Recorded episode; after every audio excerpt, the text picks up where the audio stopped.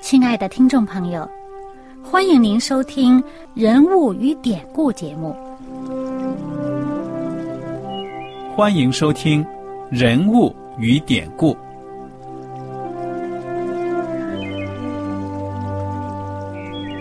听众朋友们，当你读圣经的时候，不知道有没有过这样的想法：生活在几千年前的圣经人物，与我们这生活在二十一世纪的人有什么相关吗？那些古时候缔造了历史的伟人们，只是些令我们感叹而望尘莫及的对象吗？那些败坏了品德的小人和有负圣托的失败者，难道只是为了让我们嗤之以鼻吗？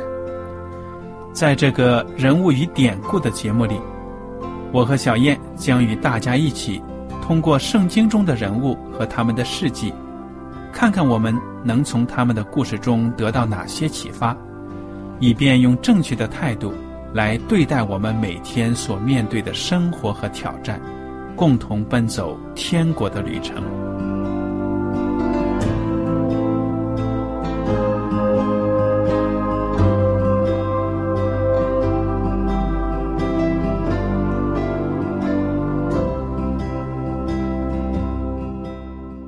听众朋友们好，我是艾德。听众朋友好，我是小燕。艾德和小燕呢，要在一起跟大家主持这个节目，我们继续来研究圣经里的故事《创世纪》。那么上一讲呢，艾德和小燕跟大家讲了亚伯该隐的故事，也就是亚当和夏娃所生的两个孩子。该隐呢，由于嫉妒亚伯，就把亚伯给杀死了。可见呢，人类的第一个家庭自从离开了伊甸园之后呢，境况是非常的糟糕了，越来越糟糕。所以后来就讲到亚当和夏娃他们的儿女生养众多，最后地上遍满人的时候呢，罪恶就很大。创世纪第六章第五节说，上帝当时看到人呢，终日所思想的尽都是恶，脑子里呢好像是没有什么好的念头，就是真是糟糕，暴力啊，或者是色情啊，或者是贪心贪婪。那么这个在这种情况下呢，耶和华上帝说，我要将所造的人和走兽一切的生物呢，都要从这个地上除灭了，因为我造他们后悔了。当上帝说这句话的时候，他的内心是多么的痛苦。对，如果我们的父母对我们的一些恶劣的行为痛心说，我真的后悔养你们了，生你们了，那真是那老人难过到不得了了。对啊，老人是伤心到底了才会说出这样的话来。所以上帝当时的心呢，非常可以说是伤透了。从这一点我们看得出，上帝是一个非常有感情的对一位神，他不是像某些宗教所敬拜的那些偶像一样，石头木头或者金银做成的一动也不动，你讲什么他也没有反应。好像呃，也不是像人家所讲的啊，高高在上啊，离我们远得很呢、啊。其实他上帝真是离我们很近的，他对我们地球上发生的这些事情呢，都是了如指掌。对，而且是非常关心，直接的，可以说呢，就是要帮助这个地球的。看到这个罪恶泛滥到这种程度呢，他一定要插手了，要干预了。对，因为上帝当初造人的时候，目的是希望人能够在这地上很幸福的生活，呃，能够呃有上帝的这个美好的品格，不单这个形象像他了，样式也都像他。但是现在人呢，完全走的是相反的路，所以上帝心里边这个难过啊，就是非常的可以说呢，是难以用言语文字来形容的，非常难过。所以，哎，所以为了挽回这个局面呢，也要让人能够有机会恢复到上帝当初造他们的时候的那个样式的话呢，那不得不把那些罪恶的东西消灭掉。我自己呢就有一种疑问，为什么呢？当时上帝已经下决心要毁灭地上一切的生物了，但是他仍然怜悯地上的一家人，是哪一家人呢？挪亚。挪亚一家。其实不止他一家，上帝呢是怜悯所有的人，但是其他的人呢不回应上帝的怜悯，他们不愿意接受上帝这个怜悯和这个拯救的办法。对了，那么只有挪亚一家接受了，于是呢最后得救的就只有他这一家。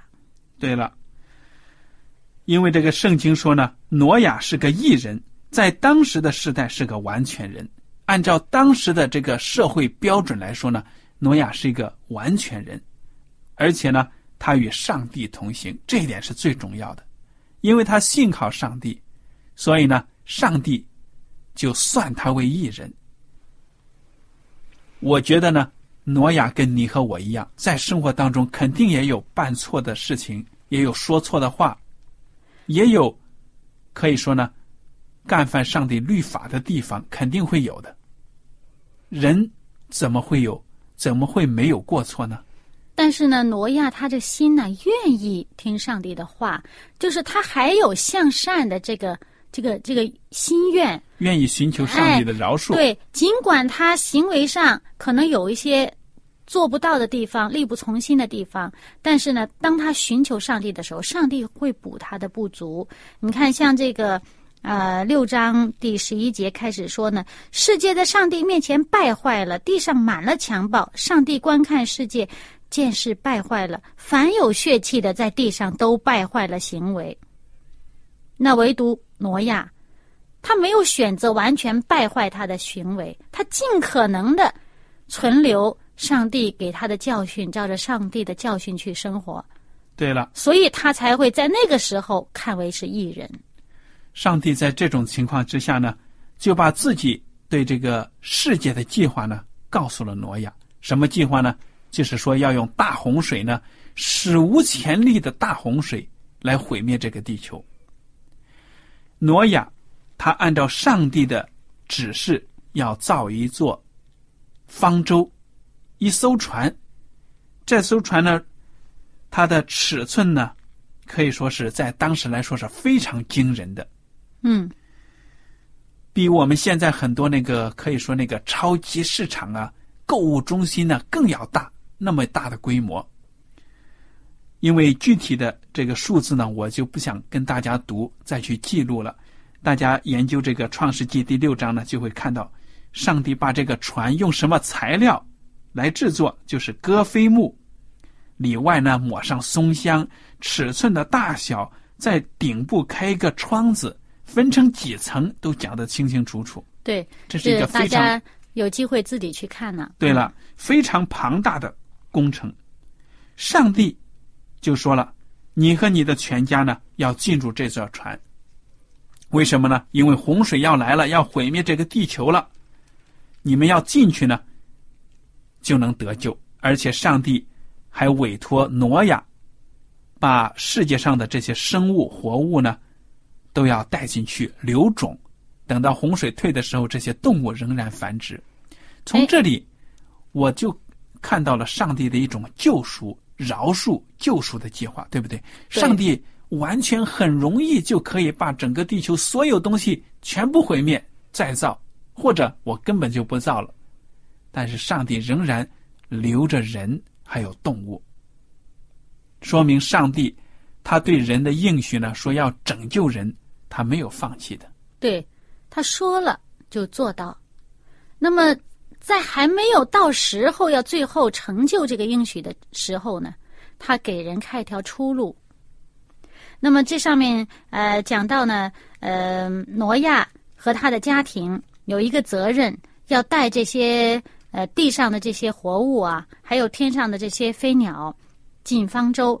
那么这个标准很有意思啊，有一些是带一对儿的，一公一母，有的呢是带七对儿的，七公七母。为什么有这样的差别呢？那么这个从第七章里面就已经看到了，这七公七母的呢是洁净的畜类。嗯哼，然后那些一公一母的就是不洁净的畜类。对，至于这样的区分哪些是洁净哪些是不洁净呢，其实在旧约的利未记在后面的几章书这个里面呢有更详细的讲解。对，不只是畜类还有鸟类啊，都是有洁净的不洁净的。那么但是呢，虽然在后面的章节讲到，但是在最开始创造的时候，这些人心里面就已经知道什么是洁净和不洁净的了，否则他怎么带得进去？所以我们不能找借口说呢，哎呀，这些洁净不洁净的动物肉类啊什么都是犹太人他们的规矩。其实不是的，在早期犹太人还不知道在哪儿呢。对呀、啊，还没有犹太民族的时候呢，就已经有了这样的一种认识，是上帝呢告诉人。我们就看到这个挪亚一家呢就按照上帝的讲法来造这艘船。哇，工程好大哟！很大很大的，不是像现在有这么专门做建筑的机器呀、啊、器械可以帮助啊。那个年代，我们虽然不知道他们是用什么器械、用什么机器，但显然造船是第一次吧？对呀、啊，这么大的船肯定是第一次，所以是很稀罕的一件事情。对呀、啊，他们也需要用很多的时间。具体用了多长时间呢？我们真的也不清楚，圣经呢没有给我们确切的这个工程的起始的日期，对不对？对，那么显然就是在呃洪水来之前是完工的了啊。那么究竟这个有些人会推算说用了多少时间呢？圣经上是有一些数字我们可以揣测，但是并不是很准确的一些数字。对了，就是在这个第五章三十二节提到挪亚五百岁生了闪、含、雅弗。还有呢，就是到这个挪亚六百岁，第七章十一节说，当挪亚六百岁那那一年呢，洪水就二月十七号那天，对了，洪水就来了。嗯，所以他这个造船的时间，我觉得不会超过一百年的了，反正是。估计几十年要有吧，这么大的工程很难说。那么至于当时有什么科技啊，或者是需要多少帮工花多少钱呢，我们也不知道。但是可以说挪亚一家为了得到上帝的救赎，他们完全顺服，不管花多少代价出多少力，他们都愿意遵守上帝的这个命令指示来造这艘船。后来我们就把这个挪亚的这条船呢叫挪亚方舟。那么挪亚一家就造这样的船。在当时的世界呢，天上还没有下过雨。你记得最初的时候圣经说呢，当这些植物需要水分的时候呢，是地上好像那种雾，对啊，就好像我们现在用那个喷水器啊，那种喷出来的水来滋润园子，来滋润大地，但是没有，天上没有下雨。那么对其他的人来说，肯定就说挪亚你真是疯子啊，你你听谁说这个世界会被洪水淹没，我们哪里见过洪水啊。那些人呢没有一点概念将要来临的这个灾难是什么样子。所以就是因为挪亚一家信上帝，这个信呢就是他们的义，义人因信得生，这是圣经不变的一个真理，一个主题。好了，挪亚一家就这样子预备好了。第七章其实预备的时候啊，有些人也会想，哎，你预备这个这么大一个船，还要地上各样的动物都要留种，哇，他们吃啥？对呀、啊。而且这个动物怎么带到船上去？有些动物可能我们呃，比如说他们生活在地球的那一边，那离我远得很，我去哪儿把它抓来呀、啊？不过我们也以前也讲过了，就是说当时的陆地是一大块，还没有像我们现在分成这个几个州啊什么的，也许这些生物呢相当的集中了，还没有完全说是。整个这个大陆呢，完全都每个角落都不同的地方都有藏各种的生物什么，我觉得可能相对集中。而且圣经没有讲清楚的东西呢，我们有的时候可能坐在那里好像白日梦一样的自己发挥一下，想象一下，但是呢不能够当成是什么非常就是说肯定的一种科学的什么证据呢来讲。但是显然呢，这个嗯，促使这些动物进入方舟的这个行动啊，我相信呢是挪亚一家靠人的能力是做不成的，嗯，一定是有上帝的这个带领，要不你你去抓天上的鸟，它就不往你这儿落。我相信，为什么呢？因为动物有灵性。那么我们现在看到有些地方大地震之前，那些动物都奇异的有一种反应。狗啊叫个不停啊，老鼠啊甚至都往山上跑，高处跑。那么既然现在的动物都能够感觉到大自然的一些不妙了，有事情发生了，何况当时呢？所以我相信呢，这个动物进方舟是上帝的手在引导他们进来，刚刚好不多不少，就是七对儿或者就是一对儿。对呀、啊、就这样子往里面走。那么圣经就讲了，当挪亚六百岁的时候呢，天上的窗口也敞开了，这也是一种形象的比喻啊。当时那个水呢，瓢泼大雨的往下冲，而且呢，地也裂开了，水呢也从地下往上涌，天上地上都有水出来，四十昼夜不停啊。十二节说四十昼夜降大雨在地上，这样子很厉害的呀。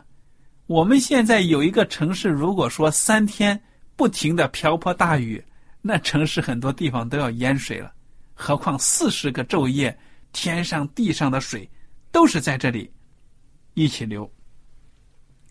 所以当时的水真的是非常的浩大。十七节呢，洪水泛滥在地上四十天，水往上涨，把方舟从地上漂起。水势浩大，在地上大大的往上涨，方舟在水面上飘来飘去。水势在地上极其浩大，天下的高山都淹没了。水势比山高过十五肘，山林都淹没了。就这样子呢，地上所有一切有生命的全都被淹死了。而且呢，这个水涨到这么的浩大呢，第二十四节说，在地上共一百五十天，下了四十天的雨，涨了四十天的水，涨到这种高度呢，又在地上持续了一百五十天。可能有些人呢，比较有逻辑性的人就会觉得，这水从哪儿来的？其实这个很容易了，我们在这个圣经当中已经看到，创世纪的时候，在上帝说呢，造空气，把这个天以下的水，水对上下分成上下，那么把空气以下的水，那么让它们聚在一起，它们就是称为海。对，然后还有空气以上的水呢，没有继续交代，等于是在我们大气层之外，在远古的时候呢，还包着厚厚的一层 水, 一层水。对，那么这层水，所以它这个呃讲从天上的窗户都开了。所以这是个很形象的一种比喻的手法。而且除了天上的窗户都开了，还有大渊的泉源，也就是地底下的水也跑出来。那也就是说，在这个时候，你如果地开了口的话呢，肯定有震呐、啊，地震呐、啊。很容易理解，因为我们现在肯定会地震啊。对啊，我们现在喝的水不都是地下水吗？对。而且它这个大渊裂开这么剧烈的水的活动，说明这个陆地呢开始裂裂开了，很大的震荡。你这个地开始震了，那它这个水也开始震了，这个海啸啊，肯定有海啸啊。从某种程度上，我相信呢，就是从这一个自然灾害开始呢，地球上的大陆开始漂移，分成了我们现在所说的七大洲啊，这个是我们自己的想象哈。那么，但是呢，这个圣经上清楚的交代呢，就讲到这个地大渊裂开了，那肯定就会有地震。那么有地震，加上这么浩大的水势从天上降下来，那一定会是有海啸的。那么这种海啸，我们曾经这个经历过这个南亚的海啸啊，就会卷走很多这个陆地上的这个东西，对不对？那么这种这种陆地上被卷去的这些，不管是生物也好，还是什么东西也好呢，肯定是在这水里面荡来荡去。那你想，地震的时候，地开了口，那地底下很热的东西吧，有岩浆嘛？对呀、啊。而且那些尘土如果压在这些动植物的尸体上啊，动物一下子就变成沉积层，一很厚的一层沉积层，马上就能形成。这个压力啊，温度啊。对啊，所以现在科学家都说石油，石油就是那些动植物、动物的尸体腐化变化学反应之后变成现在的石油。嗯，那个煤矿呢，煤呢就是植物的这些盐掩埋起来的这些层呢、嗯、形成的。而且因为它这个很短时间的一个剧烈的这么一个震荡，剧烈的这么一个反应的话，就很容易让它这些东西好像顺着水这样荡啊荡，它有些地方聚了一堆，有些地方呢可能会少一点。那么呢，而且呢，它这个高温，地底下有火山喷发啊，你你有这个这个岩浆跑出来，肯定是温度很高嘛。那很多这么东东西压在一起，高温高压都有了，就有了形成这些东西的先决的条件。所以我相信呢，用圣经上所发生的事件可以解释我们现在看到的一些地质现象啊，科学现象。而且呢，这上面讲我们刚才读的这个经文里面哈，它讲到降雨是降了四十天呢、啊，但是地上这水势浩大，一共有一百五十天。那之后呢，就开始这个水要开始往下退。那开始要往下退的时候，上帝用一个什么方法让这个水往下退呢？这上面讲第八章开始，上帝纪念挪亚和挪亚方舟里的一切走兽牲畜，上帝叫风吹水，水势渐落。风吹地、啊、好对呀啊，对，用风吹地，水势渐落。然后呢，就渊源和天上的窗户都闭塞了，关了口了。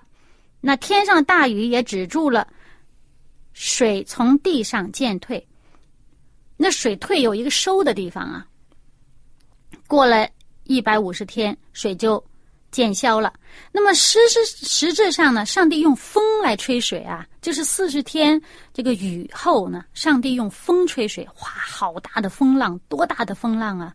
然后呢，这个地呢，开始我们可以看这个诗篇的第一百零四篇里面讲到啊，一百零四篇的六到九节里面讲到，你用深水遮盖地面，犹如衣裳；诸水高过山岭。你的斥责一发，水便奔逃；你的雷声一发，水便奔流。诸山升上，诸谷沉下，归你为他所安定之地。你定了界限，使水不能过去，不再转回遮盖地面。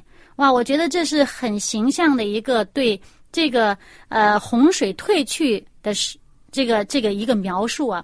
所以我们从这里，那个时候山开始形成了，因为以前可能显然这个地稍稍的相对来讲平一点，所以这个水很容易遮盖了地面。那究竟这个水怎么能够把它让它退去？除了呃到地底下去以外啊、呃，这个地裂口封住以外，它还有一些凹陷的地方，凹下去的地方可以兜住这些水。那么其他的地方呢，这个山鼓起来了，陆地又升回来。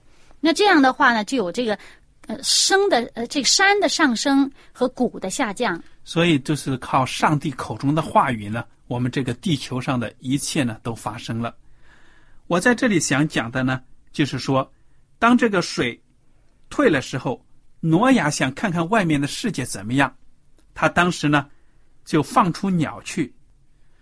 我们这个圣经呢当中就提到这个最后一次呢，他放出去的是鸽子。这只鸽子出去之后呢，嘴里面叼着橄榄枝，新拧下来的橄榄叶子呢，回到了这个方舟里。那么挪亚通过这个就看到了，知道外面的植物呢又开始生长发芽了，说明水已经退了。所以这个标志呢，鸽子嘴里叼着橄榄枝，我们经常看到这个标志，对不对？它的典故呢，就是出自于圣经啊，象征着和平啊，一个新的气象啊。对了，所以在这样的情况下，挪亚一家呢就开始慢慢的出方舟了。这是上帝到了一天，上帝说你可以出去了，他们才出去的。对了、呃、不是见到鸽子回来了马上就出去的。而且挪亚一出方舟，第一件事情呢就是筑一座坛，献上洁净的牲畜飞鸟，要感谢耶和华上帝的救赎。对，上帝接受了他的心意，接受了他的牺牲，就说了我不再因人的缘故咒诅地。这是第八章第二十节说的。上帝说呢，他要让这个世界呢重新的运转起来。那么上帝对人的应许有什么呢？上帝当时还说呢，为了向你们表示我不再用洪水这种方式毁灭地球，每当下雨的时候一结束，你们会看到天上呢有彩虹，彩虹。所以我们看到彩虹呢就知道圣经应许说这是上帝的一种恩典，他的一种应许，表示呢他不会再用洪水来毁灭我们这个地球。而且呢圣经上说的哈，这个在第八章的最后一节，他说地还存留的时候，那么这个庄稼呀春夏秋冬啊昼夜呀就不会停下来，一直都会有。所以我们看到这个史无前例的大洪水呢就这样子发生，最后呢按照上帝的旨意呢又结束。上帝的救赎计划他保存了挪亚一家人。上帝呢他给人类一个新的机会，从挪亚开始了。而且上帝还应许了说，我以后呢再下雨都不会用洪水呢来毁灭这个地球。因为挪亚不管怎么样呢他是一个义人，他还用献祭的方式呢来感谢上帝。上帝对我们罪人所做出的这一点点的举动呢也是非常的欣赏的。那么我们今天呢主要看的就是这个挪亚和洪水的故事。不知道小燕还有什么分享呢？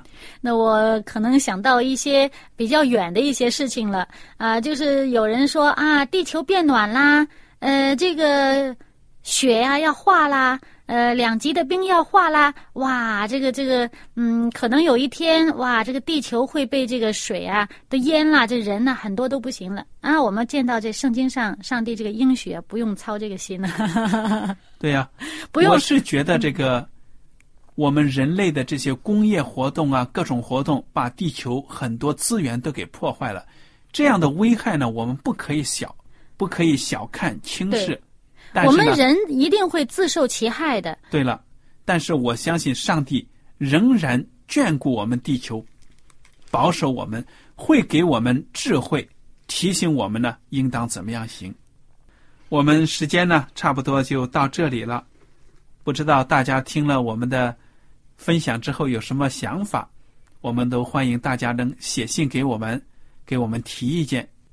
好了，艾德在这里感谢您的收听，我们下次节目呢再见。